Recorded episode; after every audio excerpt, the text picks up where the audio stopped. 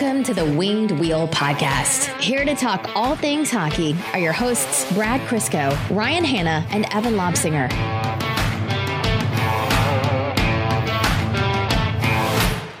The Red Wings have a way of ruining all of our plans. Yes.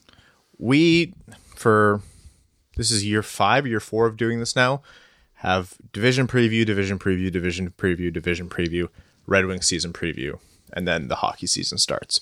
We've done it, it's worked perfectly every year. Saturday night, I'm out. Mel and I decide to just take the night. We haven't had uh, just like time with no plans. So we decide, yeah, let's go uh, run a couple errands together. We'll grab dinner at one of our favorite spots. And uh, Um, half I, I too am a big fan of Burger King. oh Burger King, chicken. a little rich for my blood over there. I make podcast money, so All right, relax. listen here, Fast Eddies. Halfway through, we're looking at flooring at Home Hardware, Flo- flooring for the podcast studio, by the way. Beauty. And uh, halfway through, I just stop in the middle, and I'm looking down at my phone. And Mel goes, "What happened?" I'm like, "The Red Wings on a Saturday night just made a ton of important roster decisions." Like, Jesus Christ. Uh, and that's pretty much uh, the trend. Earlier today, so they did that last night. They sent a bunch of people down, and then earlier today, um, they finished up by sending uh, some more people down, which we're going to get to in a little bit. And uh, we were chatting before this episode, and we thought, yeah, this isn't going to be a titled Central Division preview anymore. Uh, we had that plan, and it's nice to do, but enough happens in the Red Wings world, and we just have to kind of throw that out the window. So this is the Red Wings season preview part one. part one. So good for you guys. You get more season preview time. Evans, uh, I think Evan was expecting a hop in, hop out episode, and now you're ha- you have to bring up the Hey, I got a hard timeline today. You- First hockey game of the season. I haven't played since April, and I got new skates. So I'm just gonna try and play goalie probably. have you even have you even worn them? I wore them around the house the past two days while sitting at my computer, Ah, okay. That- and they hurt immensely. So I can't wait till I have to actually move in them. yeah, yeah. When I switched from my last pair of skates to my new CCMs, they have the tapered heel, which I wasn't used to. It took three months for the blisters to stop forming on the inside of my yeah, heel. yeah. I have literally negative expectations for myself Yeah. tonight. I ha- you can still see the permanent calluses from where Yeah. I broke them in. Do you do that uh, oven thing? Yes, that will only help you so much, though. You still like nothing is better than actually skating. Because you're not moving your feet in when you're baking them. I which, can't not remember the last time I bought new skates. I can. I was 10 years ago. I bought new skates 10 years ago. I've bought two pairs of skates in the last 10 years. That's it. But the, the most recent ones were about two years I ago. still use so- my hockey bag that I got when I was 12. I'm pretty sure my hockey bag is older than Ryan. Yeah, it looks. It, I'm pretty sure it is. Dude, that's I'm a 32 year old man and I'm still using my Kitchener Junior Rangers hockey bag. how old are you when you got that? I think I was 14 or 15. It's not older than me, you doofus. I know it's close. It's like 17. Yeah, that thing that thing's already got I thought its you were like you're like G2. what 20? 14, man. That hockey bag's had its first girlfriend. Oh man, It's felt the sting of regret. It can legally drive. Yeah. That hockey bag is about the age Brad was when he started dating his now wife. Oh my god, that no, actually that's a good way of putting it. I've had that longer than I've been with her. That which is insane because you've been with Crystal for what 18 years now. yeah, I had that when we met. Oh god. That's nuts. What, what were we talking about? Uh, the Red Wings. We have no choice but to because there's so much news that happened. Where do we even want to start? Let's start with the young guys because that's where everybody's going to want us to start because we've been saying all summer that on the Red Wings offense, there was basically two spots open for the young guys. We were all fairly certain that Taro Hirose would get one of them. We were correct. We were correct. We were all fairly certain that one of Rasmussen, Zadina, Veleno, Svechnikov uh, would grab one of the other ones. It was Christoffer Ehn. Of course. Here's my thing. I didn't think both Ehn and de la Rose would make it to start. I thought one of them for sure, and I really did think it would be Ehn if it was one of them. But both of them seems I thought for sure de la Rose would be on the out. I don't attribute much of this to the performance of the young guys because honestly, some of them had really great preseasons. Did any of them, and, and here's me playing devil's advocate, did any of them walk into training camp, kick the door down, and say, I'm not leaving? Here's the th- I don't think any of them did. no, and it, that's because I think the bar is pushed so much higher because of the position this team is in right now. Correct. There's no doors to kick down. This is an open concept floor plan because the season is such a wash already that you have to be so incredibly good. Like you have to be like Elias Pettersson, Elias Pettersson in the AHL right now, good to justify keeping you up here on a team that's not going to perform well, probably not going to do what it needs to do for your development if you're a young player. And honestly, sending Veleno down is gives good justification for sending uh, Svechnikov and Zadina down as well, as well as Rasmussen. Like those are two centermen that those two very important wingers for the Red Wings uh, can now play with to to develop. They're not playing with career AHLers. They have guys that they can develop chemistry with earlier. And at the at the end of the day, is do we want to burn one year of their entry level contract for something that a season that means essentially nothing? This is true. When I when I saw all the cuts, I was disappointed to see that all of them but Hirose went down up front. Then I actually started doing a rough projection of Grand Rapids roster in my head. We're getting Grand Rapids season tickets. Oh my god. You may as well. Yeah. If you're halfway between Detroit and Grand Rapids, eh, I think it's an easy call what you should get. in in football, the running joke is always could Alabama beat insert worst NFL team? This year, could the Griffins beat the Red Wings? and the answer is in a seven game series, maybe take a couple games actually. we have a we have a couple Red Wings like uh, staff, like um, ticket sales and like uh, outward facing staff who listen. And I know we chat with them a bunch. If there's anyone on the Grand Rapids uh, team, like their staff, uh, shoot us a DM. We'll go down on the dollar beer nights. Yeah, we'll we'll head down there. I think maybe we're overdue for a Red, uh, Grand Rapids meetup as well. We have a ton of fans in Grand Rapids, and Yeah. they've been screaming at us for long enough. We really should do that. I that. think it's like a six hour drive. oh yeah, We'll but- wait till the Calder Cup finals, then we'll make a roadie. Oh, that wouldn't be bad. Because they're going this year, If boys. anyone has a helicopter or a private plane they want to Do you pick not? us up on, Man Not of yet. mystery? We I'm still- working on it. I'm we still working don't know on it. what he does. You can catch him in a lie. Sometimes he gives you a different job title on a different day. It, yeah, that has happened. I know we've made the joke before, but you're like Barney from How I Met Your Mother, where he just says something different every time. Or he Just got to laughs. keep you guys on your toes. It's good to know you actually listen and remember things. kind of. Anyways, last time it was Chippendale Stancer. So, um, the grandiose point here is originally upset everybody got sent down. More I've thought about it. I'm happy. Grand Rapids should be a really strong team. More development for these guys. And honestly, it's going to be a deep team and they're going to be put in a s- position to succeed. The Red Wings, by and large, no matter how good the leadership here is, no matter how good the coaching is, no matter how good the management is, that's going to be a pretty toxic environment this season because that's going to be a lot of losses. We're talking about a third line of uh, Frans Nielsen, Darren Helm, and Jacob de la Rose, possibly. Like it's it's going to be uh, bad. How did we end up with every single third line, fourth line player in the league? It, they're they're honestly, it's like fill, they're sawdust. It's filler. Yzerman has no interest right now in paying big money for players that aren't going to be useful because there's nothing to be useful for because this team won't succeed. Exactly. Yes. So? It's the right way to approach it. We can go It's- big game hunting when we're closer, but Yes. after last night, watching that Oh. abomination of a hockey game, we are not close. Lee. Speaking of big game hunting, are we not doing that right now? Like I consider Frenier, Raymond, Byfield big game. That's big game, but we don't have to use big bullets for that. Before we get too much into, I, I'm going to bring up my tinfoil hat theory again. But before we do that, let's talk about technically what happened. On this 27th, uh, the Red Wings assigned Kaden Fulcher to Grand Rapids, to be expected. Uh, the 28th, um, or and then yeah, yeah. Yesterday, the 28th, they waived certain guys, and that was for the purpose of sending them down to the minors. So that included Joe Hicketts, Dominic Turgeon, Calvin Pickard, the goalie that they signed this year, um, Matt Puempel, some other guys. and some AHL fillers. Uh, Yeah. yeah. And uh, I know a lot of people were initially concerned about Hicketts and Pickard because they thought they might get claimed. The expectation was that they wouldn't be claimed. The way I looked at it, it spoiler that none of them got claimed. They all got cleared. Uh, they all cleared. Um, the way I look at it is, yeah, you know what? I like Joe Hicketts, but at this point, if he hasn't kicked down the door, like Brad said, and for defense, it's a different door. If he hasn't come in and said, I should be the seventh defenseman or eighth, there's eight spots this year, it's not, it's just not happening Let's for him. let's call a spade a spade. He's undersized, gritty, and doesn't play at the NHL level. There's going to be zero teams who are looking for a player like that because they've got a ton of players like that. that Friday night game against Toronto in Detroit, there was a defensive pairing of Joe Hicketts and Gustav Lindstrom, and they were terrible. They look bad. Th- on one of the Leaf goals, uh, I don't remember the exact number, but I know this is very close. They got stuck in their own zone, and their final shift total for time on ice on that one shift on that one goal against was almost three and a half minutes.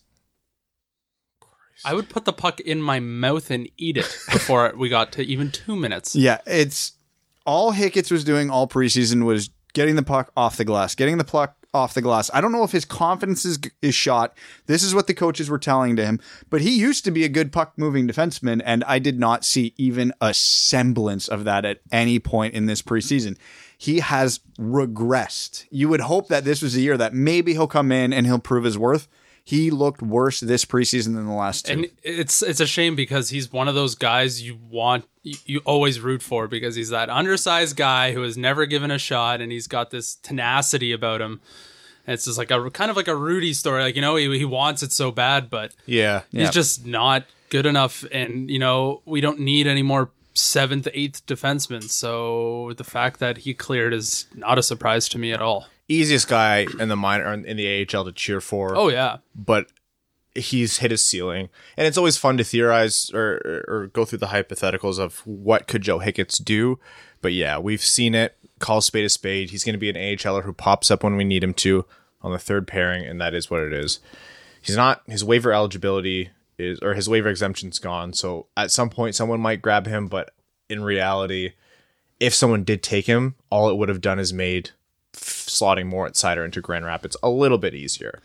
That being said, he cleared, Pickard cleared. They all got uh, got assigned to Grand Rapids. Joe Veleno, Oliwer Kaski, uh, Givani Smith, Evgeny Svechnikov, Vili Saarijarvi, Gustav Lindstrom, Filip Zadina, David Pope, Ryan Kuffner, all assigned to Grand Rapids. I, I can't say any surprises out of that. I thought maybe Svechnikov had did enough in the preseason to warrant a spot because out of the the young guys on the bubble, I would say he had the strongest preseason. But we'll get into a player by player breakdown of this soon. So continue. And then today they fill. My first thought was, oh, what about Seider and Rasmussen? And then today they sent down uh, Seider and Rasmussen. Seider actually spoiled it. Yeah. he posted on his Instagram. It was like three photos of him as a Red Wing, and then the caption said, "First game as a Grand Rapid Griffin this like whatever Friday or Saturday." And then I looked on the Red Wings page and I looked at transactions. I'm like, this hasn't happened yet. So uh, thanks for the tip, Moritz. insider. he's a man of the He's people. an insider. Ryan, don't let that one go. oh my god. that was an A plus fun. This is why there's three of us. this is why there's three of us because some of, one of us will drop that at all times. Uh, Seider's uh, sent down to Grand Rapids as well as Michael Rasmussen. Um, so pretty much none of the young guns that we were expecting, other than Taro Hirose. other than Hirose. That was it. And I don't even consider him to be like one of the young guns. I Yeah, consider he's like those 20, full college 30, players. 24, something like that. Yeah. Was Larkin the last non top ten pick we had? Uh, hmm? Oh, in the first round? Yeah. Well, Veleno, technically. He was 30. No, I'm thinking of our first overall picks. Oh, who's our the last first guy round outside picks? of top ten? Cholowski. yes, Would, who, that's that's not good. who we'll get to in a sec. Yeah, five of our last six first round picks are playing in Grand Rapids this year. Damn it. Lions lost So did the Bills. 34 30. All's right in the universe. I mean, well, I don't know what else I was expecting. Yeah, I expected the Bills to get blown out, so to lose by six, I'd take it. Yeah, it was the same with with Detroit and Kansas City. Yeah, Bills covered, so that's what matters. Oh, they did. Cover, if you bet on the Bills, congratulations. If you- I, I'm I'm assuming Detroit covered with an injured Matt Stafford and Patrick Mahomes coming in. 34-30. Jeez, no defense. All right, your 30 seconds of football talk is done. Okay. Thank you. Anyway, so let's let's go through break down the main pieces of this. Let's do the first one. Filip Zadina. Okay. Um, my mentions on Twitter. Let me start by I'm going to say this specifically to Zena, and then I'm going to Zadina. Then I'm going to make um, a bigger point on this. All right, everybody, calm the hell down. One guy suggested he goes to the ECHL and he's already a bust. No, did Zadina have the best preseason? No, he absolutely did not. Did he have a terrible preseason? No, he did not. He had some chances. Are there things he needs to work on? Yes, absolutely. Are there things that he did very well and you can see why we picked him sixth overall? Still very much yes. Give him another year and then we'll make some determinations. It's early. Is he looking like worthy of a sixth overall pick right now? No, probably not. Is he a bust? No, far from it at this point. Now, my bigger point is, guys, guys like Givani Smith and Gustav Lindstrom, these are not impactful players. They are not. They don't matter. Uh, we'll get to Givani Smith because a lot of people were on his train. I don't get it, but guys, you don't need to live and die by these decisions, especially on the fringe players. Givani Smith's long term projection is not going to impact the Red Wings significantly in one direction or the other, even if he pans out. At best, he's a fourth line winger. That's not what's going to win you a cup or get you to the playoffs. It's just nice to have. So, getting back to Zadina, calm down. It's fine. He just looks like he lost his confidence, which I have a small aside once you're done your point. Yeah, Filip Zadina showed flashes of good and a lot of frustration this preseason. Tra- uh, Traverse City, everything. Also, now that I said Tra- Traverse City, someone on YouTube uh, made a good point. You're saying Traverse City, Brad, and it's Traverse City. I thought I was saying Traverse City. Am I? Does it come out different? I think because that's how I'm saying it in my head. Yeah, That's what it sounds like. It sounds normal. I think a couple times you said Traverse City, and uh, yeah, people from there get angry. So We all we all have our things. It was like your Ryan Johansson thing forever. Yeah, I still say that. Uh, oh, I say it because I'm afraid they're going to knife you. Um, regardless, yeah, Zadina didn't have a phenomenal scoring showing, but he had he had production. The Dude had a ton of assists. Uh, looked good. Never really looked terribly out of place. If anything, he was guilty of the same thing he was when he had his nine game call up last year, which was he was trying to do so much. He lost his confidence. He you you could tell he couldn't buy a goal, and there was a couple times where the goalie would either make an unreal save, or he'd hit the pipe, or you know he would accidentally just put it into their glove. He has just- bad body language at some times. He does, but you know what? Uh, He he covers that when he's talking to the press. He doesn't really let it on when they ask him pointed questions, but you can see it on the ice. The guy desperately wants to live up to being a six overall pick. I'm not over the moon about his production so far, but I also know that none of this can be held against him at this point. Like Brad said, there's a whole other year really before you can make any meaningful determinations in any direction. It's so soon to be just saying the dumb you know, ECHL or this guy's a wash or like so much for six overall. Any team in the league would have taken him at six overall. Was Zadina falling that far, you would have been hard pressed to find a team that wouldn't have taken him there. Everyone says different things when they take their guy. Oh, I selected Joe Schmo 25th, but if we had first overall pick, we would have taken him there. Yeah, obviously the GM's going to say that. Nobody's interested in slander, slandering their first round pick. Zadina still has he's shown nothing to to signify that he's going to be a bust. He's shown so much of his raw talent and his tools. If anything, the only drawback I have that I can say confidently is this isn't a guy that's going to go below the world open without good players around him. But that's pretty normal for hockey players. And then if you even to that point, you can then make a case if he's not playing top six in Detroit, he shouldn't be in Detroit. exactly. Do you want him playing with Adam Erne and Darren Helm this season, or who the hell ever, or Filppula? I'd say no.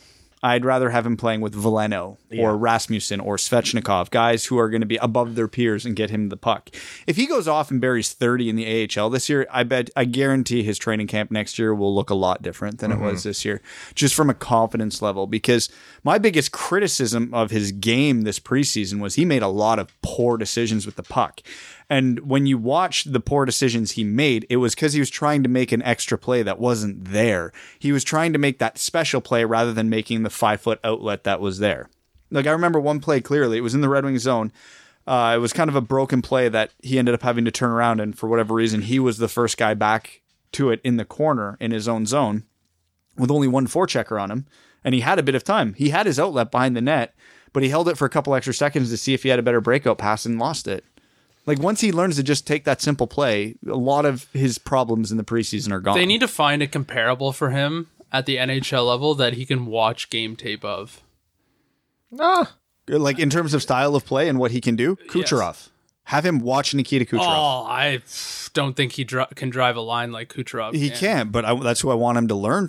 Like, oh, learn. Oh yeah, for sure. That's I'd, like I'd love for him to watch Connor McDavid tape and, and learn to play like that. I knew you were gonna say McDavid. but But that's but maybe someone like if I want like to learn. a, like a Laine, for example. Laine doesn't really drive his line, but when a player gets him the puck, it's in the back of the net. carries a squad in Fortnite. But though. here's the thing: Yeah, Zadina has. true. he he drops into Til- I, I don't remember Tomato Town. Here's the, no. Laine is a terrible example because Laine is the true definition of a guy with one talent. Laine has Zid- no comparable in NHL history. Zid- It's the weirdest player. Yeah, Zadina uh, has great puck skills, a great shot, and has underrated playmaking. So he can drive a line in theory. I don't think he has it to drive a high end line at the NHL level, but he could.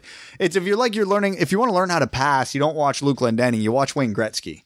I want him to find the best player in the Listen, NHL. Listen, I'm looking at a, a lunch pail blue collar kind of guy. I'm not looking at the best player of all time. First of all, Brad, take it back. Sec- that was for all our Luke Glendening stands out Yeah. there, which I think there's maybe five in the world. but And one is a head coach in Toronto. But yeah, so I just Zadina needs to watch it. He needs to put a lot of goals in in Grand Rapids this year. He needs to play 20 minutes a night in Grand Rapids. My one pet peeve that I wanted to get at before you were talking, for a guy, I'm gonna try and restrain myself from going in on this guy too much this year, but I have to already. It's preseason. And I understand preseason doesn't matter, and it's time to iron out the kinks and work new game game plans and try weird, dumb stuff. But the fact Filip Zadina wasn't in that shootout is oh, criminal against hockey. So a guy whose confidence is at an all time low as a goal scorer, you're giving him a breakaway. If he goes in and scores that, his confidence comes right back up. Who is it? Chris Terry? Chris, why? Why?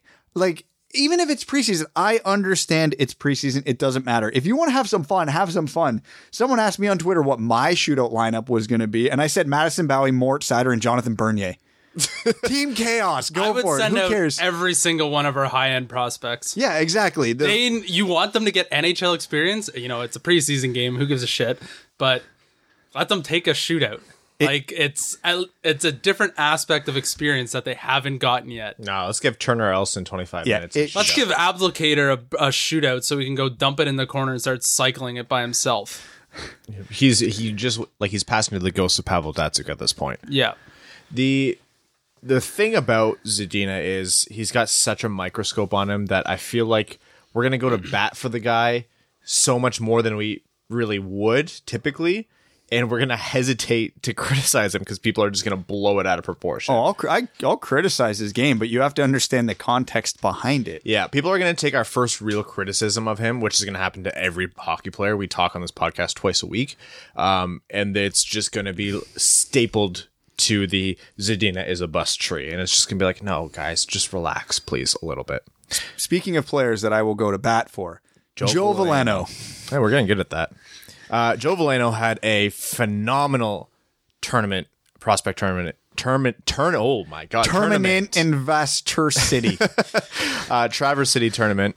Uh, he had a great training camp and he had a really, really good preseason. he had his moments in preseason. He matched up well against the Toews line in that Chicago. Didn't do anything offensively that game, but did not look like a fish out of water. Had a few offensive moments, but not as much as you would have liked to see for a guy that's pushing for a roster spot. Hence why he's in Grand Rapids. of- Pushing for a roster spot. Right. He's like what four years old. Yeah, exactly. So he he didn't do anything this preseason that made me jump out of my chair and go, put him on this team right effing now or you're Right. crazy. But he didn't do anything that made me think, oh, he's regressing. No, no, no. It was about what I was expecting. It looked good. I'm happy. Let him go center the top line in Grand Rapids and just dominate this year. Yeah, that was exactly it. Joe Veleno had showed everything we wanted to see from him within the realm of like reality. There was always a chance that he could crack the roster. I know people were asking that a lot. That's fun to to talk about. That's like a sexy story to think about, but it's in in the world of the NHL, it's really hard to break in, especially as a center. And he's not going to center the fourth line. There's no point of, to that.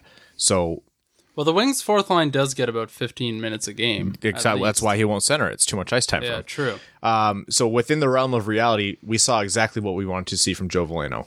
Really, really, really, really good offensive drive, uh, especially around competition closer to his level, which we saw during training camp in the prospect tournament. Uh, we saw him improve his defensive game from where it was last year. Um, this is a guy who I think is prepared to step into the AHL and really seize the season by the horns.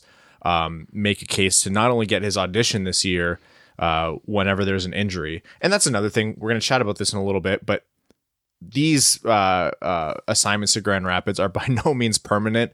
They're not going to age well. Injuries are going to happen on this team. This isn't a young roster. So, this is why maybe we're not as panicked as you guys would expect us to be. Uh, going back to the point, Joe Veleno is poised to have a great year in Grand Rapids. He's going to have a ton of talent to play with. Zadina's there, Svechnikov's there, Michael Rasmussen's there, and there's other players. You know, Ryan Kuffner will be there. There's a ton of other players that he can play with in Grand Rapids to succeed and get a ton of ice time. I think that's the the the big one. Um, and I think all the right pieces are in the in Grand Rapids where they should be because this group is the next push in development for the Red Wings as a as an organization. So Yeah. having them scattered all over the place, playing ten minutes a night at the most, here and there, bouncing around, is not good. So having everyone kind of where they should be right now is, they, I think they made the right call. We should title this episode Grand Rapids season preview, honestly. yeah. Uh, who next? Okay, let's talk about the best story of preseason for the Red Wings. Moritz Seider. Wrong. Who are you going to talk about? We're still on forwards, buddy.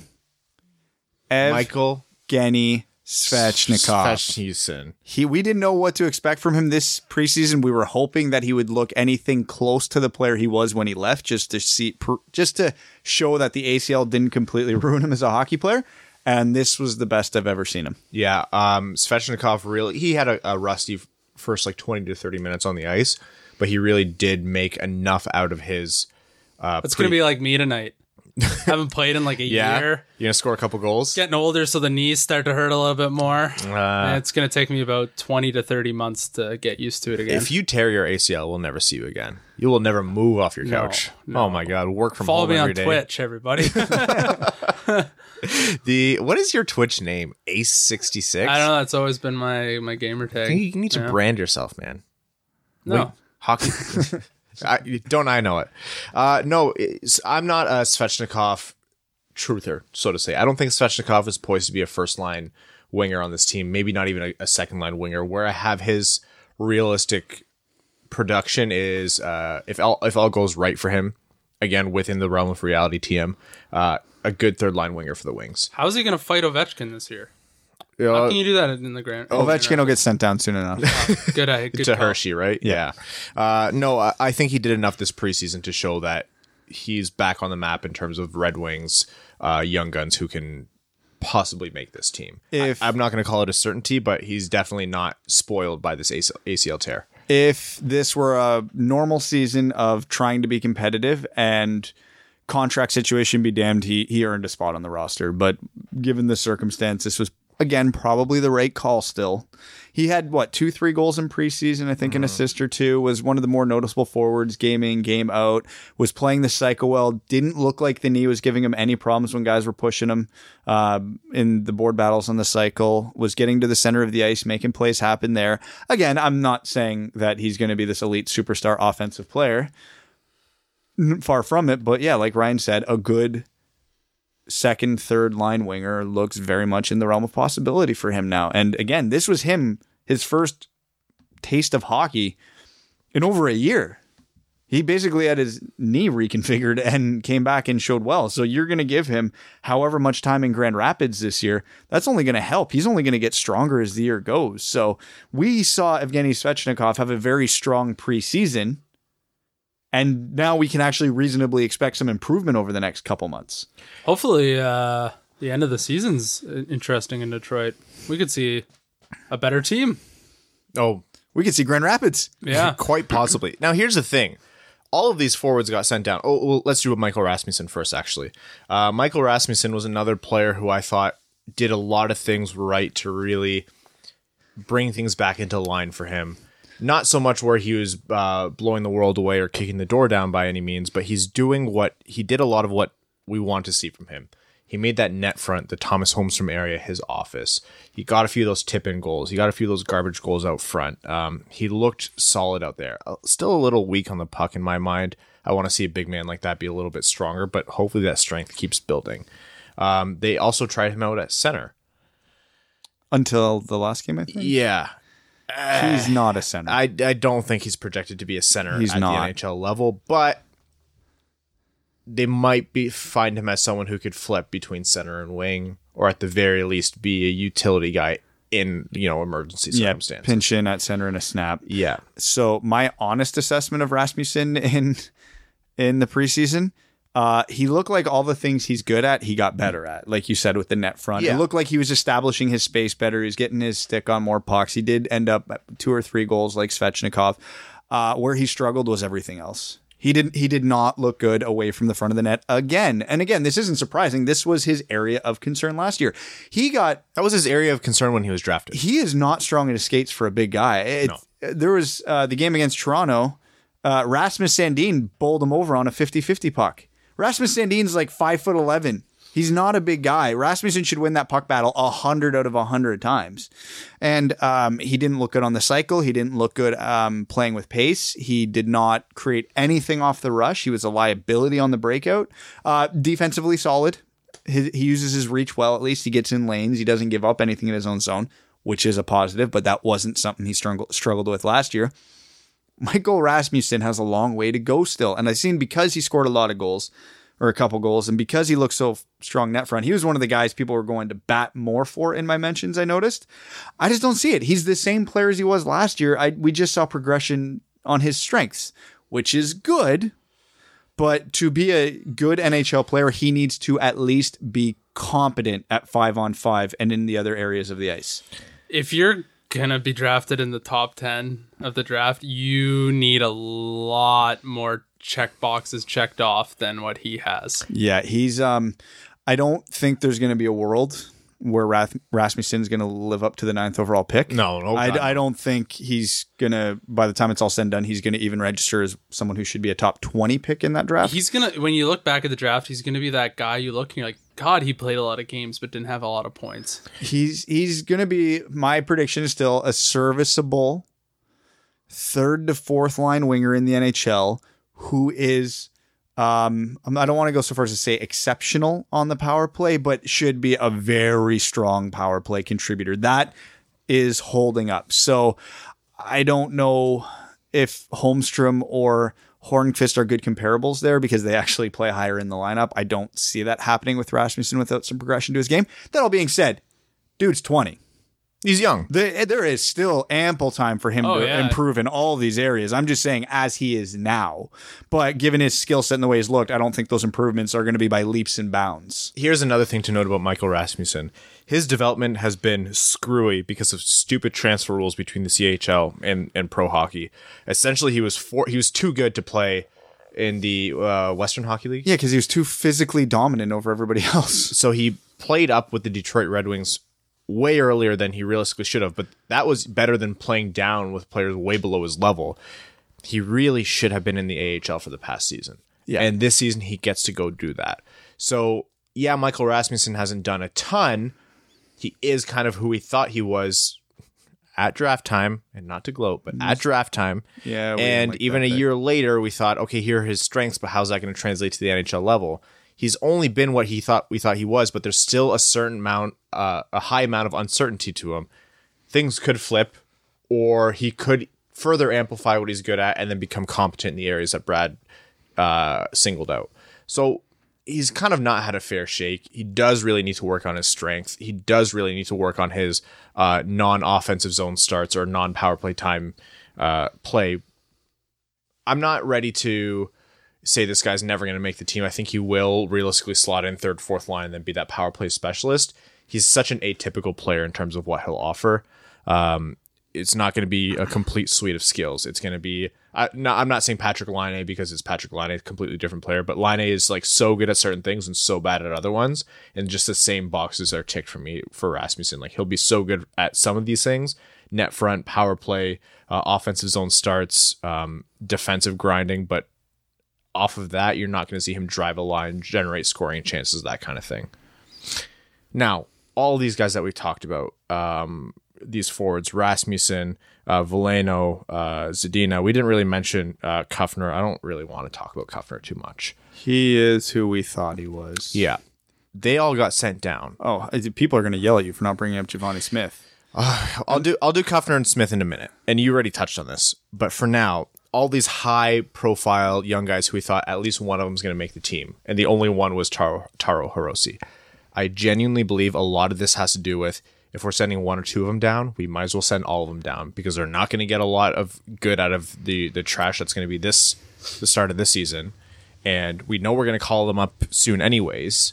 So why not just send them down, have them play together, have them build together, build that chemistry and work off of each other because they're very different skill sets, and then give them some success because oh boy will this season be hard to get through if you're a Detroit Red Wings. It's gonna take some serious veteran leadership to get through this one. Yeah. It's going to take a lot of beer. Yeah. Yeah. What's our beer per 60? Oh, our beer per 60 on this podcast is going to go way up.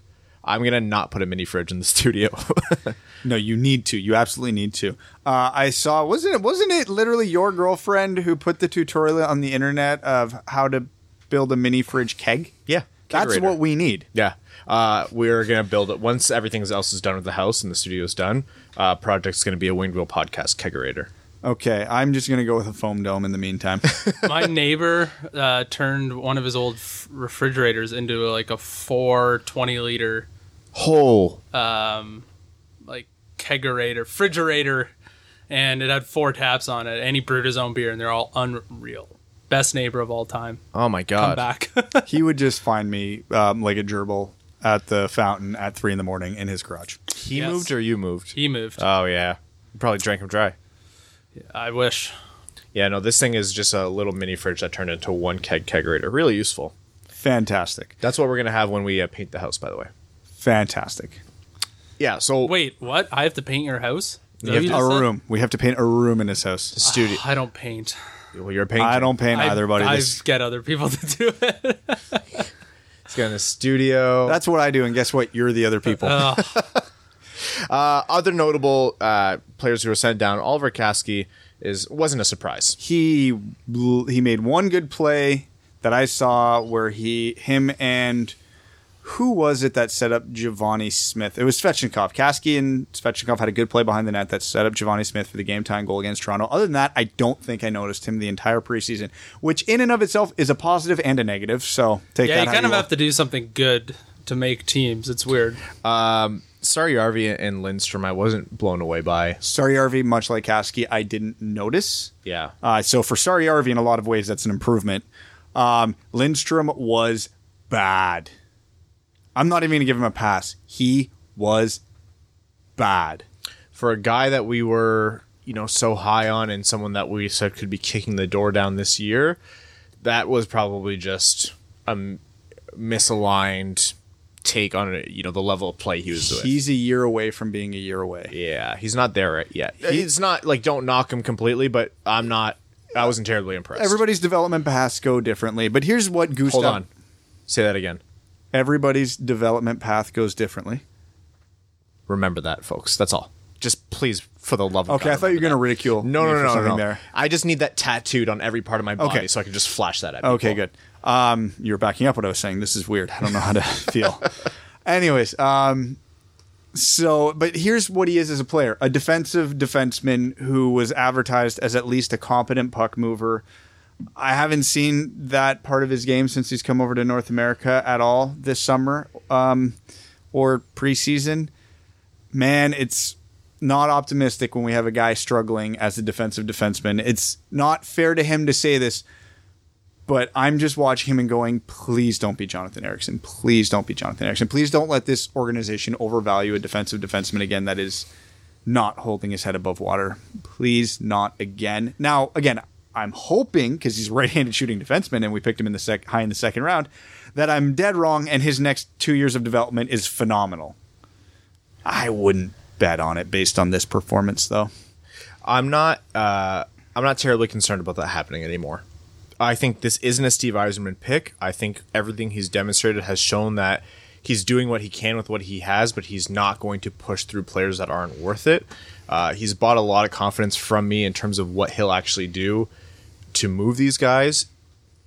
I don't think he would have been terribly upset if He lost Joe Hicketts. I think in a year, if Saarijarvi and Lindstrom still haven't worked out, or maybe two years for Lindstrom, he's going to be terribly upset if those guys go either. There's a logjam, and he he wants to get his guys in. Not to say that that his guys can't be the guys currently in the in the pipeline. He doesn't have guys yet. He But- had one draft, and it wasn't his scout team that ran it. I have not seen a single inkling of, you know, Steve Yzerman doing what the Ken Holland administration did, which was just live and die by the guys that you had just because you took them and not really admitting when to give up on them and not just giving them mindless extensions. Oh my God, I'm getting angry all over again. Okay, so Happy the- thoughts. Yeah, I was going to say the prospect pipeline is the one thing we're supposed to be excited about, and this preseason really didn't do us a lot of favors. No, that, no, no. here's where we're, what I'm getting to. One prospect we can be super happy about, who once again had a very strong preseason and training camp, and who, as of this moment, looks like he's worked his way onto the team again. Dennis Cholowski. Oh, I wasn't going to do Dennis. Yeah, I was going to do Dennis Nice. because he looked great. He was quarterbacking the top power play unit. Looked great. His puck movement was phenomenal as usual. And and you know what I saw? I saw him winning a lot of defensive battles. Yeah, he- which I did not see last year, even at his best. Last year, what he had the tendency to do was put himself out of position, and then when he was out of position, not really fight to get back into position, or at least get back into the play. Like you said, he was winning puck battles. His positioning was significantly better. He was less of a defensive liability. Um, I found myself having to remind myself to look at Dennis Cholowski's defensive play, which was good because I didn't notice it. And last year, I definitely noticed it. That's mm-hmm. an improvement. Of course, his offensive play has only improved. There's no reason why he shouldn't have been one of the top eight Red Wings on this roster, which means he made the team, and that's exactly the case. Super proud of Dennis Cholowski. Had a great preseason. You can tell that his last two seasons of staying in Detroit on his own dime and working with the team to make sure he's ready have paid off.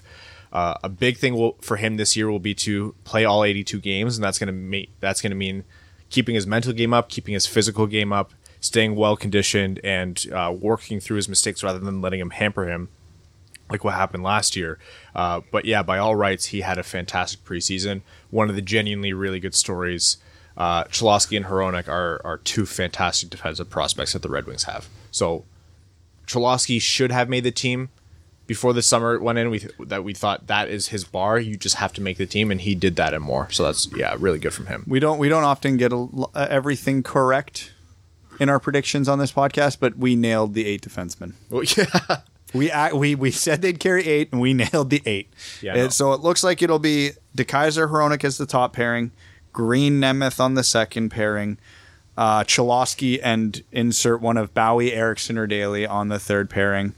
Cholowski Q being the top unit. Looks like uh, they are going to be parading out Green and Hronek on the second unit, which I talked about last episode is the right call because if you're going to have a right-handed shooting QB, you need a right-handed triggerman so they can be each other's guy on that.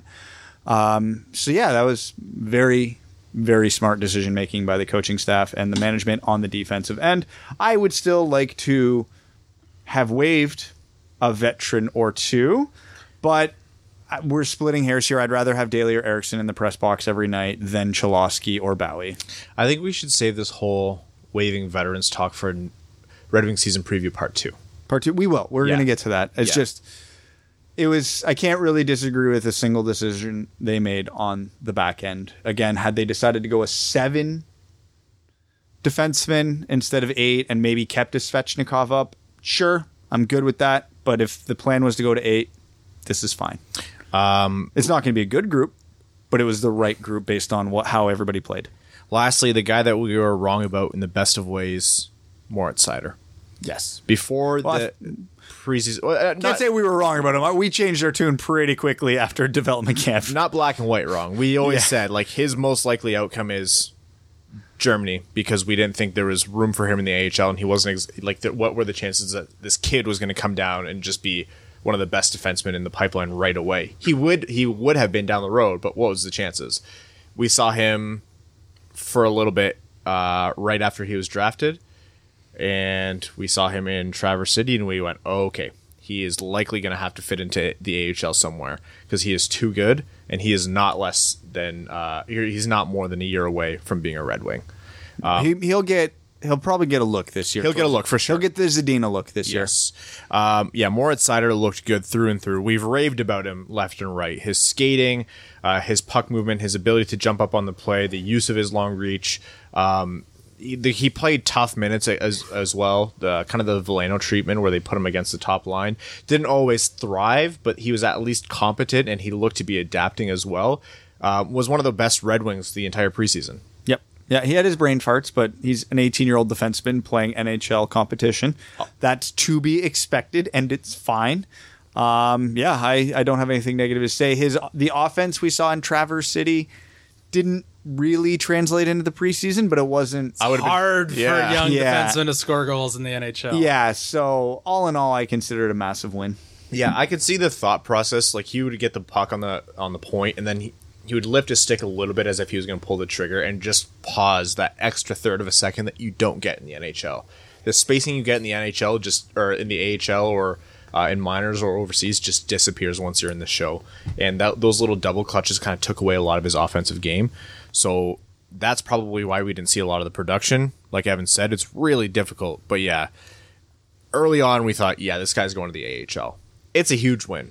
This is a win for Moritz Seider. This Moritz Seider, this is a win for the Detroit Red Wings. The fact that he's getting a spot in pro hockey, one step below the Detroit Red Wings, right after they drafted him, that, Huge. Yeah, huge. Now the concern is because Grand Rapids is very deep.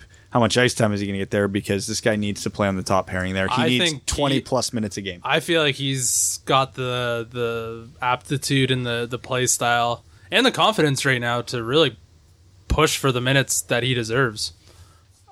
I think hmm. I think he'll be fine unless he falls off an absolute cliff. Yeah, he should not be playing less than Lindstrom or Saarijarvi. That's the reality of it. And I know they're further along their development path. They're older. They're more. I don't care. I don't see Steve Yzerman making all of these very intentional decisions, and like these aren't decisions that Jeff Blashill's making. These are this is Steve Yzerman saying, okay, this is how good I think the team's going to be this year. These are the the things I want these young guys to work on. I want them to at least start out in Grand Rapids to be sheltered from it a little bit. I don't think Steve Yzerman is going to make these decisions and then be okay not letting them get the ice time they need to develop. I feel like there's going to be some serious downward pressure. Oh yeah, he's going to be managing a lot of different things. Not a micromanager, but his hands are definitely going to be deep, deep in the Grand Rapids roster. Ben Simon's a mar- just a marionette this year. yeah, and you know Ben Simon's fantastic. Like lucky to have him in the organization. Uh, but Yzerman, it, prerogative here is to make sure that these guys get the ice time in the development. You don't need. want first round picks sitting on the bench. no. Unless they are hurt or they're dog awful. They need to be playing at whatever level they're at.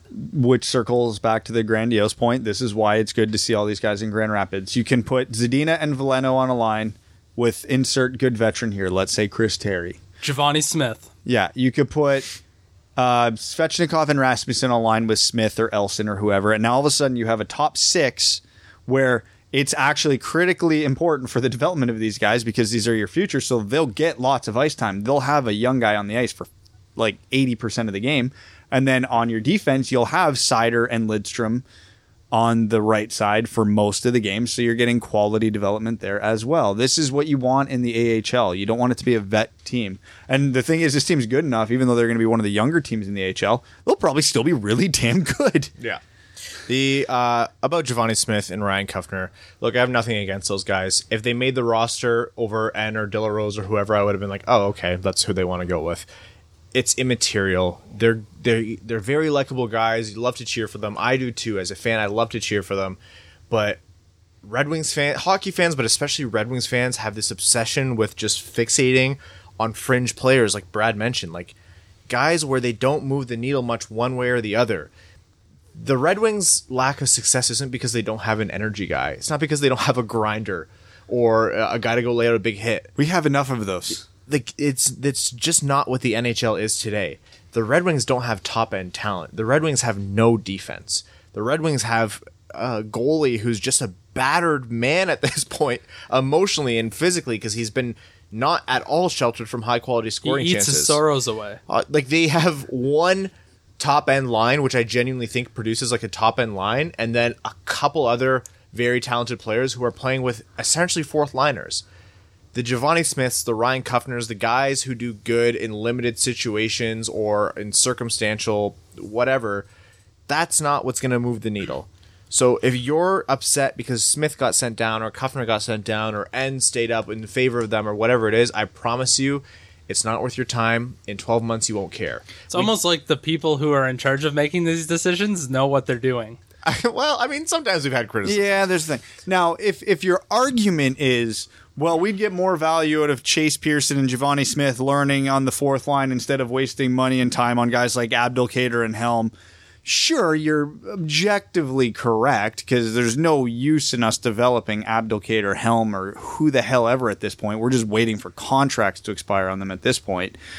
But do I think Pearson and Smith are ready for the NHL? No. Did was I watching the same preseason as everybody else? Pearson's hurt, obviously, so that's not a fair example. Yeah. Givani Smith had one nice goal, which was a tap in from like five feet away that I'm pretty sure Evan would have scored. I um, go knee down. Yeah. He, other than that, he did not do anything of significance other than like a fight. He str- He's like Rasmussen. He struggles off the rush. He struggles on the breakout. He's not as defensively adept as Rasmussen is. He's not as good net front as Rasmussen is. He can run the cycle all right, and he's good in front of the net. But other than that, he's not good at the game of hockey at the NHL level. His skating still sucks. Did it improve over the summer? Yes, but that went from a negative value to like barely acceptable. It's stop getting worked up over these guys. If you think Givani Smith would come into the NHL this year and have more of an impact than just an Abdelkader this season, you're mistaken. And this is coming from Abdelkader's biggest critic. That's just the reality. These guys are not good. They're not needle movers. Are they We don't need capable to- of maybe running an NHL line one day, like or contributing on it? Sure, but We don't need those types yeah. of players. We already got 12 of them. Dime a dozen. Yeah, look at the Red Wings bottom six right now. Adam Erne, Valtteri Filppula, uh, Darren Helm, Jacob Delarose, Christoffer Ehn, Luke Glendening, Justin Abdelkader. Uh, you need a, a good, gritty bottom six forward. There, I just rhymed off six out of seven. If you want one to care about, the list starts and ends with Adam Erne. Yeah, Erne and Filppula give us some pause to go. Maybe this won't be the worst third line in the NHL, but in reality, it's probably going to be the worst third line in the NHL. And the fourth line will be even worse than that. So, big takeaway Grand Rapids is going to be fun as hell this year. Yeah, we'll talk about the veterans on part two, but uh, We'll talk about the team as a whole, the veterans uh, in part two. Yeah. yeah, When do we do our prediction? Uh, Thursday. Yeah, we'll do it for the Thursday we episode. gotta do we gotta do our awards, our predictions, our everything. Uh, Hey, how about Filip Larsson shutting out the Leafs good for him. for like twenty minutes? Good for him. that's fantastic. I'm excited about Picard Larsson in, in the with the Griffins. Pickard. Is it Pickard? it's Pickard. Huh. You've told me that before. Yeah, I've Calvin ignored Pickard. it. Yeah, you're right. You should have got a These pass. people for and their Traverse City. names. Yeah, I know. Uh, the NHL names site shut down. What's that? What? The oh, Never used it. oh, okay. Well, never mind then. Um, more Red Wings related news. I can't believe we have to keep doing this. Oh my god, hold on. I'm so happy. I no. Are you going to talk about Yeah, the site? yeah. Okay. Can I? Can I? Yes, yeah, you go for it. Please. I give it to you. Because it worked out so beautifully. Someone even took a screenshot and sent it to me. Did you see that? NHL trade rumors and sites like that are not worth your time. They make up garbage to get your clicks and everybody bites in. If you're sitting here and you think that Kyle Connor is worth an is worth a first round pick during a rebuild, Andreas Athanasiou and Madison Bowey, I don't know what to tell you. I just assume you've never watched a hockey game because what Athanasiou had what 30 goals last year. Kyle Connor had what 30 something. Mm-hmm. That- So that's a lateral move, and then we're gonna throw in a first round pick. And guess what happened like two hours after that got posted? Kyle Connor signed an extension in Winnipeg, proving just how bullshit that was. For the love of God, people, stop. Just don't. I can't. I know by saying I can't take these tweets anymore. I'm only gonna get more of them, but I can't take it anymore. Man, if Brad was into politics, he would hate Fox News. Oh, jeez. Buddy, this is why I follow nothing but sports on Twitter. That's enough anxiety for one day. Uh, so garbage site dot garbage site dot com Says garbage thing. said garbage thing. Uh, you know, inside uh, uh, inside sources with the Jets say that Steve Yzerman has made a final big offer for Kyle Con- with no basis for it. This kind of thing doesn't happen with at least one of the big names in hockey knowing about it. Hockey is just like old hockey men sport. Like if one of them knows something, there's a linear path to who knows what, and information doesn't exactly get out or like uh, stay secret without certain people knowing. Lou Lamoriello is like the last vestige of actually being able to keep things secret. The mafia. He's a true mafia man. and even that's gone away. So if you don't see Friedman, you don't see Merrick, you don't see you know Bob McKenzie, you don't see Seravalli, you don't see any of these guys tweeting about it or even whispering about it, or if you don't see the local beat writers mentioning anything about it, it's probably not happening. Sweet lord, you know how many tips that we get that are just utter garbage because we know we do our due diligence and we talk to the people who actually know and they're like, "Oh yeah, no, I've heard nothing about that. That's drivel." It's nothing. You guys got triggered hard by this. I just saw it as like, well, that's Dude. dumb. And I No, it's been. Ha- it I'm not triggered all by one. It's been happening so fucking often. these these uh these accounts these sites are called daily NHL trade rumors. I'm sorry, have you followed uh, the NHL? There are not daily trades. That inherently makes your your content garbage. now, here's what I'm wondering, and here's my tinfoil hat. Eklund runs all of these sites. Oh, probably. Jeez, it's just it makes me sad because we've I'm gonna I'm gonna you know pump our pump ourselves up a little bit here. We have busted our asses for the past four and a half years to build up this podcast. We have worked to get better. We've taken honest criticism. We've taken harsh criticism. We've looked like we've worked on ourselves. You know, technically as uh, hockey analysts, we've worked to build out sources. We've worked to vi- we've had to sit on information. We could have broken the Yzerman news. We, we had to sit on it because it was the right thing to do. And why? We could just go out there and say McDavid for Larkin in a first, and we'll get thirty thousand followers, a million clicks, and that's it. Because who do We, and we'll make money off of it. Ryan, all you're convincing me to do right now is start up one of these sites. Seriously, what are we doing this for? What do I go into work? What do I have a full time job for when we can just do this crap? Okay, I'm gonna try. Welcome some- to the hold real on. world. This is happens all the So time in bad. every discipline of any aspect of the world. Okay, hold on. I'm gonna try something here. Evan, give me the name of the first player on the Anaheim Ducks that comes to your mind. Corey Perry, He plays for the Stars now. uh, Rickard Rakell. Okay. Okay, That's now why I laughed. Rickard Rakell. All right, now give me the first player that comes to your head on the Vancouver Canucks. Quinn Hughes. Okay. Uh, Rickard Rakell and a fourth for Quinn Hughes. Let's get it going. Let's put that tweet right out Yeah. there right now. I actually have a really hot take. I think Quinn Hughes will win the Calder this year. Not his brother Jack. Uh, my uh, my money's on neither of them. Are you? Kaapo Kakko. Kuznetsov is going to win. That was a really deep breath through your nose, You're on a roll with these Kuznetsov jokes. buddy. Cale Makar. Over really over both Hugheses and Kakko. You know how hard it is for a defenseman to win the Calder? Do you know how hard it is for defensemen to win a Calder? Yes, but do you know how easy it is to get points when you're PPQB one with Mikko Rantanen, and Nathan MacKinnon, and Gabriel Landeskog? Yeah, that's a fair point. okay, the reason Kyle Connor came up is, like Brad mentioned, he got signed shortly after stupid rumor. Uh, he got signed for a seven-year deal valued at over it's like seven point one four two. Uh, he's 22 years old, so I think calling Athanasiou to Connor's lateral move is a little bit of a They're two years apart. Eh, well, um, Connor's a great player. Uh, also, why would the Wings go and pay big assets to get another winger? That's not their issue right now. And I a digress. first round pick in a rebuild, because how well has that worked out for Ottawa and Toronto in the past? Yeah, because that pick is going to be Lucas Raymond, and you know it. Um, Mikko Rantanen uh, signed sh- just shortly before six years at nine point two five. I saw some people calling this an overpay.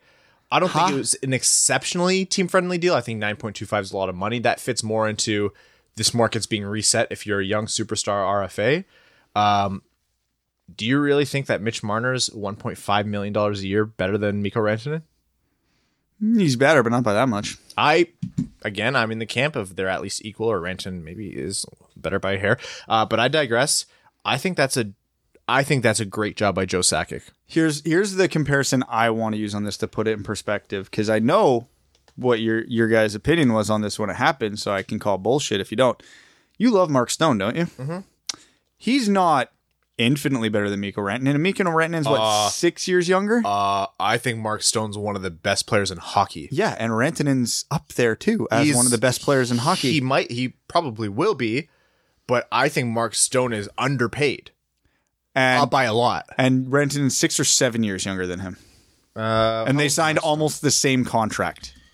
That, but see, that's the thing. Mark Stone got signed at a steal. I can't believe he signed that low. He's 27. I'm so ju- he's five. yeah, years. and I'm just and you're phrasing that as a steal. yeah. So when Rantanen, a player who's not as good as Mark Stone, but in the conversation, is getting the same money but is six years younger, how is that a bad contract? Five years. Oh yeah, yeah, yeah. Wait, who has a bad contract? No, no. Some people were criticizing the Rantanen contract, and we're What? yeah, we're it's a great contract. You know who walks away laughing the most out of this? Joe Sakic? Colorado, Carolina. but oh, Sebastian Aho, Aho. yeah. You get Sebastian Aho for you know two point one million dollars less or however much than Mitch Marner. Sebastian Aho plays center. You can make a very real case that Sebastian Aho is the best out of all of those RFAs. Again, Brayden Point has something to say about all that, and I don't even want to talk about the Brayden Point contract because as absurd as you think the Marner one might be, Brayden Point's the same on the other end of the scale. Uh, but no, I, I think Mikko Rantanen being locked up for this is like a real normal human negotiation, which was refreshing considering the, the garbage we went through over the summer. And we're not even Leafs fans. Um, you know, Avs wanted more term, Renton wanted more money. They met in the middle. It wasn't an eight year deal. It wasn't for low money. It's They met- weird when you can be reasonable. Yeah. You know what? Props to Joe Sakic. You know what? You want to know Guy's something? getting like fifty million bucks. Like, what's an extra mil over that time? Like, come on. You want to know everything. Evan just I'm, asked you know what? Paul I'm Marner. all, I'm all for the players making as much money as they can, and it's great. Um, but man, is it hard to watch a player on your team go through it over a million bucks a year? you want to know something that I bet happened in this whole over the course of summer? I would put my life on this fact. Joe Sakic called Nathan MacKinnon directly and said, "Look, I know what this is going to be. I want to tell you first. I want to get ahead of this. We value you. We recognize that you're one of the best hockey players on the planet. We're going to make good when your contract is up in 2023." And then MacKinnon probably said okay and just continued chasing Crosby up a sand dune. All right, I gotta go. Bye, Evan. Wish me luck. If I don't come back, I died near the blue line at the Sleeman Center. You're not going to get anywhere near the blue line, and we know it. Oh, th- th- no, that's where the doors are. They go out right by the blue line. So I've got about you know a couple feet to find out if I know what I'm doing. All right, folks. Then that was the last we've ever heard about uh, Evan on the Winged Wheel podcast. In memoriam episode coming Thursday. Yep. And if I make it back, well, we'll see you in a few months. I'll pro- you'll need to make this place wheelchair accessible because I feel like my feet aren't going to allow me to walk. oh, that's all right. We'll get you some crutches. Perfect. All right, no complaints. Goodbye, everyone. See it. It's funny he says that. I've been on the ice like 20 times in the last 35 days. I know you have. Uh, yeah, Nathan MacKinnon's six point three million dollar contract at age twenty four for the next four years. He's going to be making fifteen million dollars a year starting twenty twenty three. Right? Yeah, he's already started shoveling cash into the back of the Brinks truck. Um, this is the this era's John Tavares John Tavares contract. Tavares made like five point five for eight years way back when, and it's just like he should have been making double that. That's that's uh, MacKinnon now. Uh, yeah, I, I think Sakic just did what he had to do. It's not great optics when he's making more than your best player, but the reality is that you have your best player on for probably five million dollars less than you should. So count your blessings. Yeah, so those signings came through. Um, another notable signing, um, Matthews looking at Sabourin, gave Sabourin a contract, which I'm positive they did. Just Sabourin? as- Sabourin. I'm positive they did that just to spite Austin Matthews. Yeah, he's he's literally going to play six games a year. And it's going to be six games against Toronto. Yeah, absolutely. Uh, other than that, yeah, the, the takeaways are, well, stop believing dumb garbage. One question. If you're Scott Sabourin, next time you play against the Leafs, do you wear your jersey backwards in warm-ups? Just so just to get into Matthew's First head. thing you do is run run Matthews. You have to. You have to make yourself relevant. Honestly, I would legitimately wear my jersey backwards in warm-ups and so- just stare at him the whole time. Just stand not even warm up. I would just stand at the red line right on the center dot just staring into the Leaf zone the whole time. I'm convinced that is too funny for a hockey player to do it. Hockey players are not funny enough to be doing that. Uh, pff, wow. Yeah. You know what? We don't have time for a central preview today. We have a heavy overtime. Central, oh boy. The central preview is going to have to wait. might happen a week into the season. Yeah, you guys will be okay with it. Yeah. It's essential. Who cares? It's the Hawks. It's the Avalanche. it's whatever. You know, it's. Minnesota bad. Colorado good. More at six. it gives us uh, time to lock up some more interviews. Uh, we're going to get to overtime, which of course is brought to us uh, by our Patreon supporters. Um, this is a you, you guys are into it. This overtime. Uh, Stone Turkey, who I believe is a new patron. Yes, welcome Stone Turkey to the Dub Dub family. Says, um, "Sup dudes was was great watching the Wings win in Calumet. Went to Michigan Tech for forestry and spent a lot of time in the woods around there. The Upper Peninsula is near and dear to me, pretty much a second home. It's absolutely beautiful there, especially in the fall and winter. Mid October is ideal for fall colors if you ever get a chance to go there." Anyways, Cholowski and Mantha look great in that game. I really hope Dennis makes the team this year. Non wings related. Have you guys ever discussed how hockey is the closest sport to Quidditch? Skating is the closest thing to flying I think there is within a sport, and the pace of the game I think also helps create the illusion of flying. Obviously, it only happens on a 2D plane rather than 3D space, but still. Curious if you've thought about this before and what your thoughts are. And he wrote Stay Fresh Cheese Bags, but he wrote SFCB, which I love. Uh, I haven't thought about that, and it explains so much about why I live and breathe both hockey and Harry Potter. Okay, you just answered my question. What? What is Quidditch? Oh God, I don't do Harry Potter. you you should. Can you start reading Harry Potter to your kids? I'm sure I will at some point. Yeah. I uh it's like it'll go down as I know you don't do Harry Potter, so like in our listeners That whole like genre isn't my thing. I Yeah, never- and that's fine. yeah. Um it'll go down as like a literary classic. Like it's gonna be I know that. Like Yeah. I've, I know of it, Ryan. I've if you asked any of the details, I uh I don't have any. uh Yako Ryuta Ruta. Um I've gotta get that better. Oh, and he's ta- he says, Your pronunciation on my name. Almost good enough. Thank you. Uh, so Zadina, Rasmussen, and Veleno are all going back to Grand Rapids. Fine. I would personally send Seider back to Germany for the rest of the year, but your mileage may vary. Uh, can't really catch all that many games this year because time zones, and I'm too lazy and poor. Student life, drunk life. Oh man, have we all been there? The triangle of college. Yeah. Social life, sleep, good grades. You can pick two. Um, I'm just happy that the Red Wings aren't in the West anymore, so I can catch more of their games. Yeah. Uh, last night we went to bed at like 10:30, and I got up this morning at eight and just did productive things. I'm like, oh my god, I hate that I like this so much. You really need to be that way if you're an adult. I still hate mornings, but I've become a responsible adult, you know, mainly because Mika gets up if I don't. Yeah. So I don't have a choice. You really kind of just. She's like a, a time terrorist. Like she's gonna take it whether you like it or not. So you just have to negotiate with her. Mm-hmm. Uh, just your, I just called your daughter my my honorary goddaughter a time terrorist. Yeah. New high or new low for the show? One of Yeah. the two. Yes. Uh, just your average Tej says, uh, so this may have been mentioned in previous episodes, but I'm curious because I don't think I've ever heard it. How did you three become Wings fans? For me, it's because my uncle started watching with his buddy who was a huge Hawks fan and said he couldn't root for the same team, the Wings. Happened to be playing that night, so in the middle of a Hawks and Blues territory, a Wings fan is born. That's a really cool story. I love that because it's petty. Uh, my story is really cool in that I don't remember. Um, my story is a little bit dramatic. Uh, my parents, for those of you who don't know, both are immigrants from Iraq. They, um, I'm Chaldean for those, for those of you who, those of you who know what that is. Uh, they left Iraq in about 1990, bounced around, ended up in Ontario. Um, my dad was a mainly a soccer fan, and he wanted his kids to play, you know, be ingrained in the culture that he in the place that they moved to, that accepted them as their new home. Assimilate is the word you're looking for. Uh, Yeah, there, I'm, I'm trying to get away from that word. Brad. he said loathingly.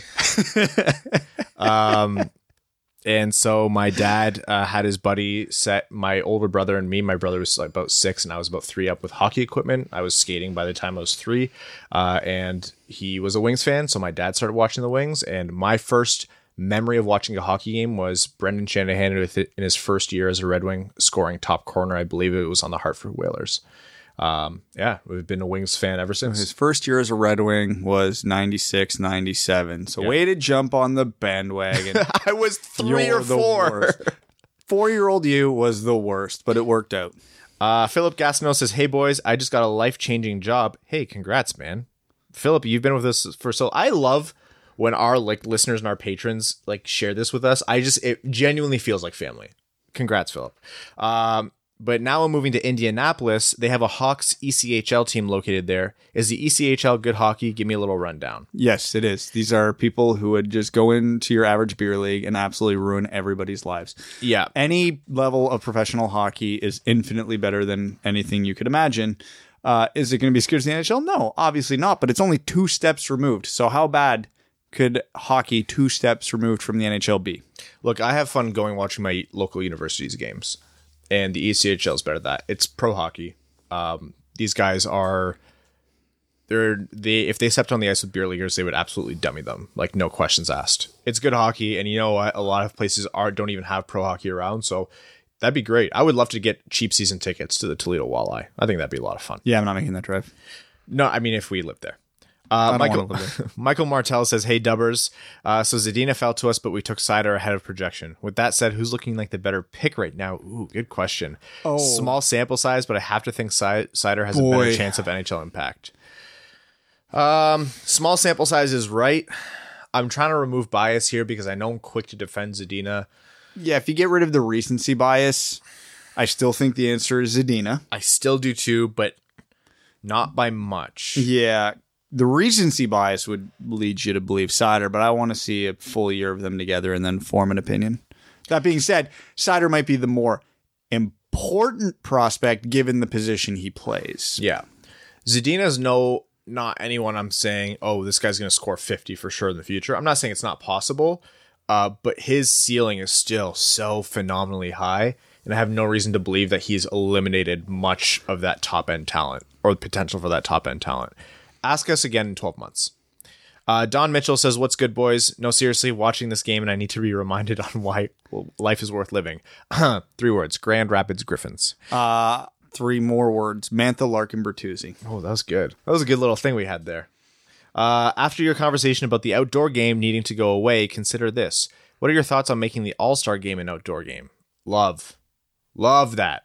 I hate the All Star game, so anything to improve it, I'm I'm here for. Uh, it won't matter. Uh, it'll allow guys like Aho and Barkov an opportunity to actually do one outdoors, and it's the one last swing at the plate for both the All Star game and the Winter Classic at relevancy. Cheers, Don. It won't happen for one main reason: is those are two big revenue draws for the NHL. What I want to see the All Star be, uh, game become is just a, a an exhibition in perspective. The NHL's best, and then pick twenty randomly assigned beer leaguers from across North America and just watch how badly they get wiped. Uh, Liz Barbudo uh, accurately says it's going to be a long season. We're here for you, Liz. Yeah, drink. Don't drink. Rowan says, Good day, Dud Duds. I have received special counsel Mika Crisco's report into the subterfuge from two episodes ago, where Brad the cop censored me in what she describes as a clear act of treason. Mika has begun impeachment proceedings with the full support of the Discord users. If found guilty, a Stay Fresh cheese bag will be placed over Brad's head and tied off. When you need to suffocate a treasonous Dud Dud host, use Stay Fresh cheese bags, the only choice for slow, drawn out executions. A Fournier company. That got kind of dark, huh? My biggest takeaway from the final preseason game is that Hosa has lost a few steps and really fallen off a cliff. Uh, if I'm Zadina, Svetch, and Veleno, I'm probably relieved I'm headed to Grand Rapids instead of having to deal with this mess in Detroit. Lottery division, here we come. Uh, all very accurate takes. Uh, enough hockey, Rugby World Cup time, and oh boy, did we see a boil over on Saturday night. Host nation Japan stunning one of the pre-tournament favorites Ireland in, and I hate to say it, use this word, epic encounter with Kenki uh, Fukuoka scoring the decisive try. Flat out one of the best games I've ever watched.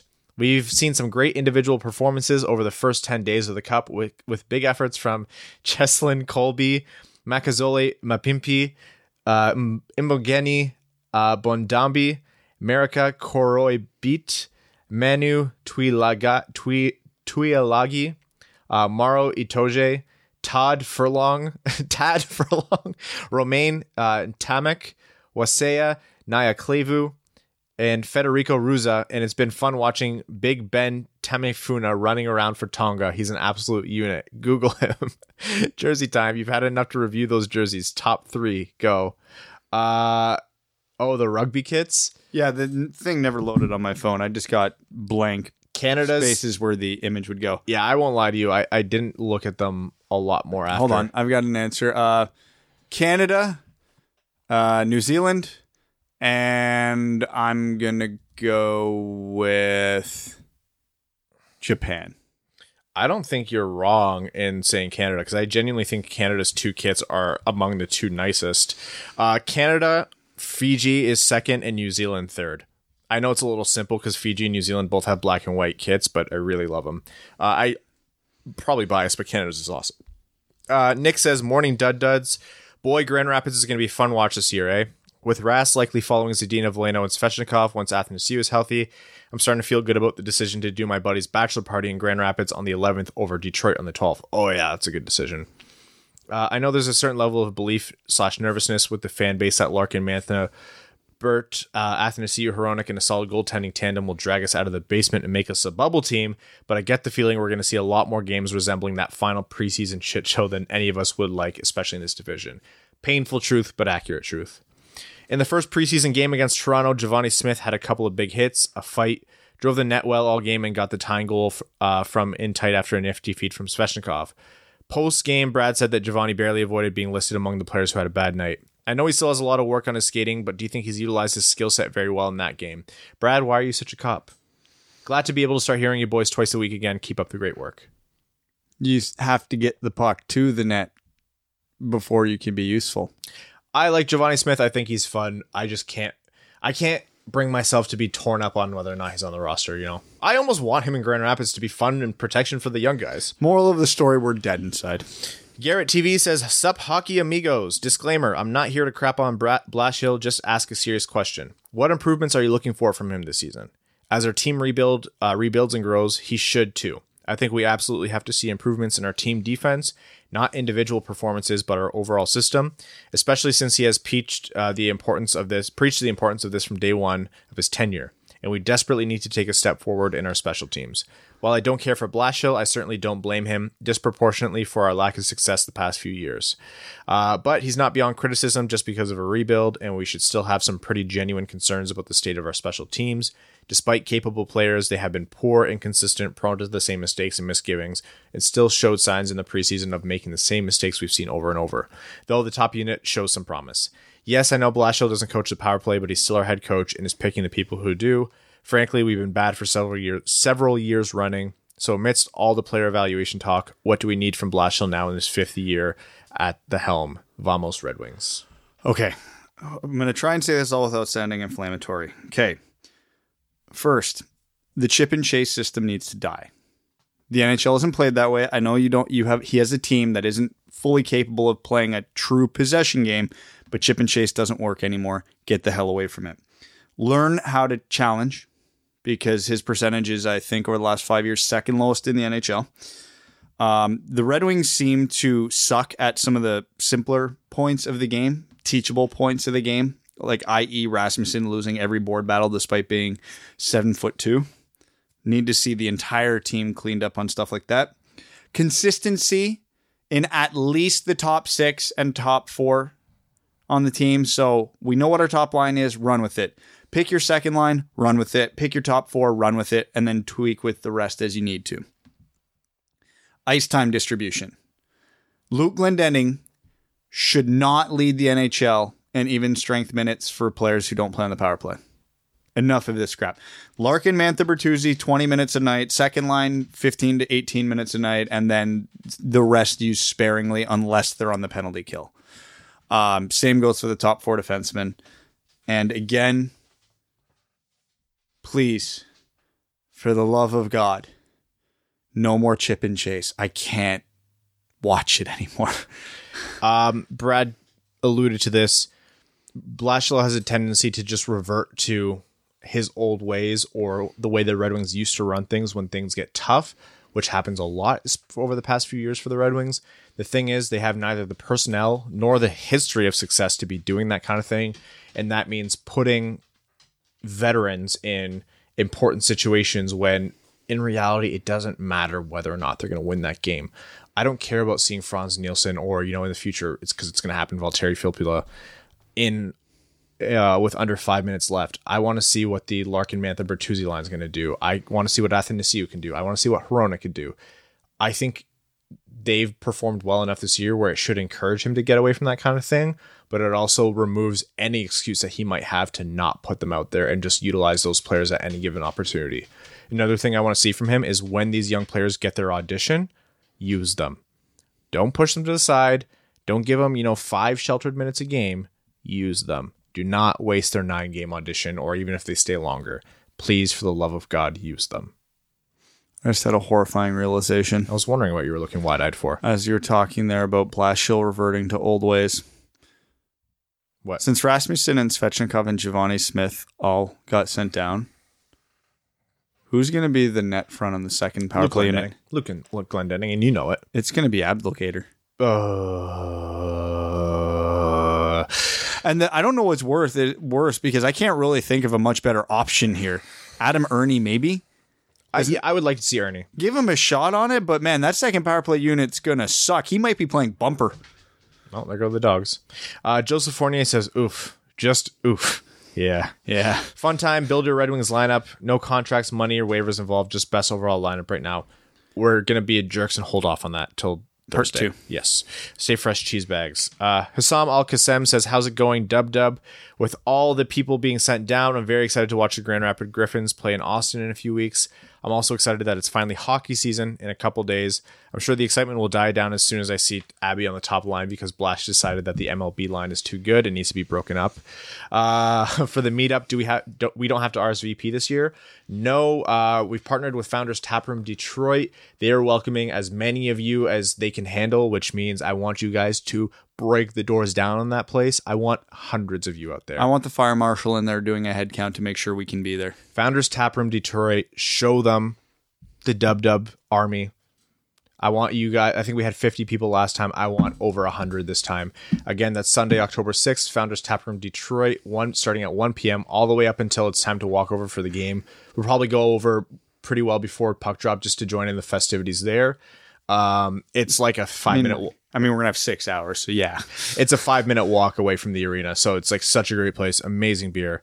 Uh, if you guys want more details, wingedwheelpodcast.com, go to the blog page. Also, if you follow us on Facebook, we put an event up there. So that's where you can RSVP just for us to be able to get an idea of numbers. But if you don't, please still come through.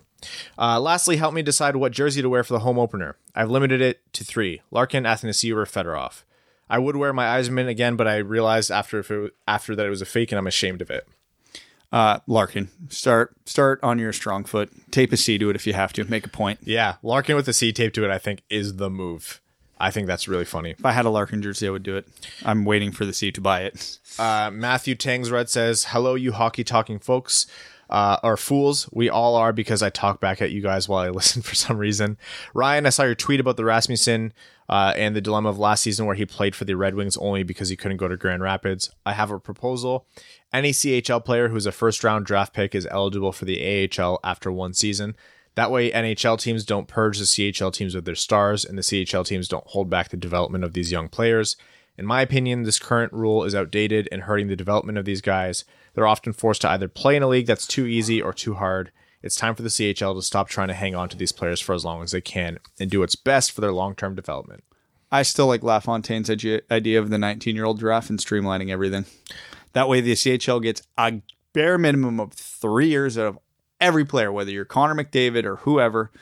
And then once they're done in the CHL, the NC- they're NCAA eligible, they're AHL eligible, they're, they can go wherever the hell they want. I'm less of a fan of a dramatic change to the draft. I actually really like that idea from Matthew. I think it's good. Um, anything though that if, if it was your idea or his idea or anything to move the needle, something has to budge, and I think we'll see that in the next CBA, hopefully, because it's so foolish right now. It's genuinely hurting guys' development. Yep. All right.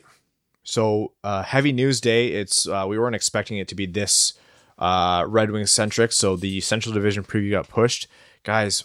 One more episode before the start of the season. We are so pumped. I want to thank all of you who are tuning in for the first time for over four and a half years or anywhere in between. Our name level sponsors on Patreon: Sky Carcass, Luke Johnson, Arjun Shanker, Don Mitchell, Clayton Van Dyken, Mike Reed, Langabeer, Matthew M. Rice, Sean Levine, Kalen Wood, Charlie Elkins, John Evans, Antonio Lupu, Rob Thiel, Stan Olson, Ryan Lewis, Mike DiLoretto, Hannah Lee. Thank you all so much. And uh, stay tuned. We have another surprise big giveaway starting next episode. Thanks for tuning in to the Winged Wheel Podcast. Be sure to check out wingedwheelpodcast.com, where you can subscribe to the show on iTunes, Spotify, or wherever you get your podcasts. You'll also find links to other ways to support the show, such as Patreon, official podcast apparel, and more. And don't forget to follow the show on Twitter at Winged Wheel Pod. And of course, the hosts at Brad Crisco, at Ryan Hanna WWP, and at Hockey Town Evan.